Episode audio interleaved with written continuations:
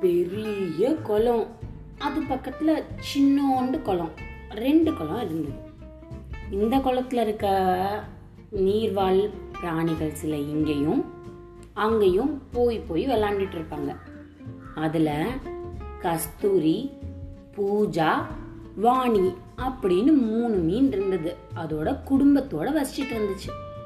அதில் கஸ்தூரி ரொம்ப புத்திசாலி. பூஜா தந்திரமா யோசிச்சு செயல்படும். ஆனா அந்த வாணி நடப்பதெல்லாம் நடக்கட்டும் அப்படின்னு கடவுள் விட்ட செயல்னு போற போக்குல போயிரும். யோசிக்கவே யோசிக்காது.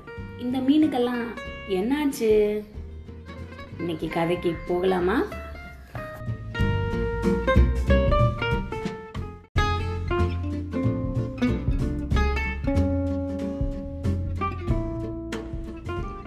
அந்த குளத்துக்கு பழக்கமா மீன் பிடிக்கிறதுக்கு ரெண்டு பேர் வருவாங்க.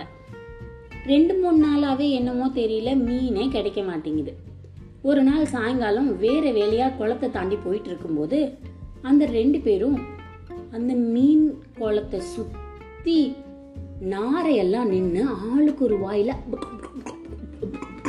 அப்படின்னு உள்ள விட்டு மீனை பிடிச்சி சாப்பிட்டுட்டு இருக்கிறத பார்த்துட்டாங்க.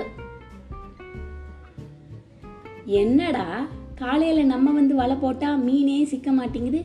இங்க பாரு ஆளுக்கு ஒரு நாராக வாயில மீனை வச்சுட்டு உட்காந்துருக்கு அப்படின்னு சொன்னான் ஒருத்தன். அட ஆமாப்பா. நம்ம வலையில சிக்காம இதுகளுக்கு எங்க இருந்து மீன் கிடைச்சிச்சு? வா அந்த பக்கம் போய் பார்க்கலாம்.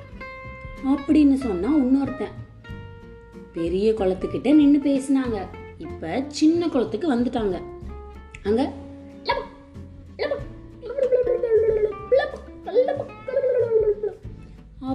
ஏகப்பட்ட மீன் துள்ளி குதிச்சு விளாண்டுட்டு இருந்துச்சு. இங்க பாருங்க இந்த குளத்துல எல்லா மீனும் வந்து ஒளிஞ்சுக்கிச்சு போல நம்ம வந்து வலை போடும்போது அப்படின்னு சொன்னான் ஒருத்தன். ஆமா ஆமா நம்ம நாளைக்கு காலையில வெள்ளன வந்து இங்க வலை போட்டு எல்லா மீனையும் பிடிச்சிட்டு போயிருவோம் அப்படின்னு சொன்னா இன்னொருத்தன். இந்த ரெண்டு பேரும் பேசிட்டு இருக்கிறத இந்த மீனெல்லாம் கேட்டுருச்சு உடனே கஸ்தூரி சொன்னுச்சு இங்க பாரு அவங்க நாளைக்கு நம்மளை வந்து பிடிக்க போறாங்களாம். நம்ம இப்போவே ராத்திரியோட ராத்திரியா வேற இடத்துக்கு போயிடலாம் அப்படின்னு சொன்னுச்சு. ஆனா இந்த பூஜா இங்க பாரு அவங்க பிடிக்க வருவாங்க வராம போகலாம். அதுக்காக நம்ம ஒரு ஒரு இடமா போக முடியுமா? அப்படின்னு சொன்னுச்சு. ஆனா இந்த வாணி நமக்கு இதான் விதின்னு இருந்தா புடிச்சிட்டு போட்டோம். இல்லைன்னா நம்ம பொழைப்போம் அப்படின்னு சொன்னுச்சு. அவங்க பேசுறதெல்லாம் பேசி முடிச்சதுக்கு அப்புறமா கஸ்தூரி நீங்க என்னமோ பண்ணுங்கப்பா நான் எங்க குடும்பத்தோட வேற இடத்துக்கு போறேன் அப்படின்னு போயிடுச்சு. அடுத்த நாள் காலையில சொன்ன மாதிரியே வலையோட மீன் பிடிக்கிறதுக்கு வந்துட்டாங்க. இத பார்த்த உடனே பூஜாக்கு வாணிக்கு பயம் வந்துருச்சு.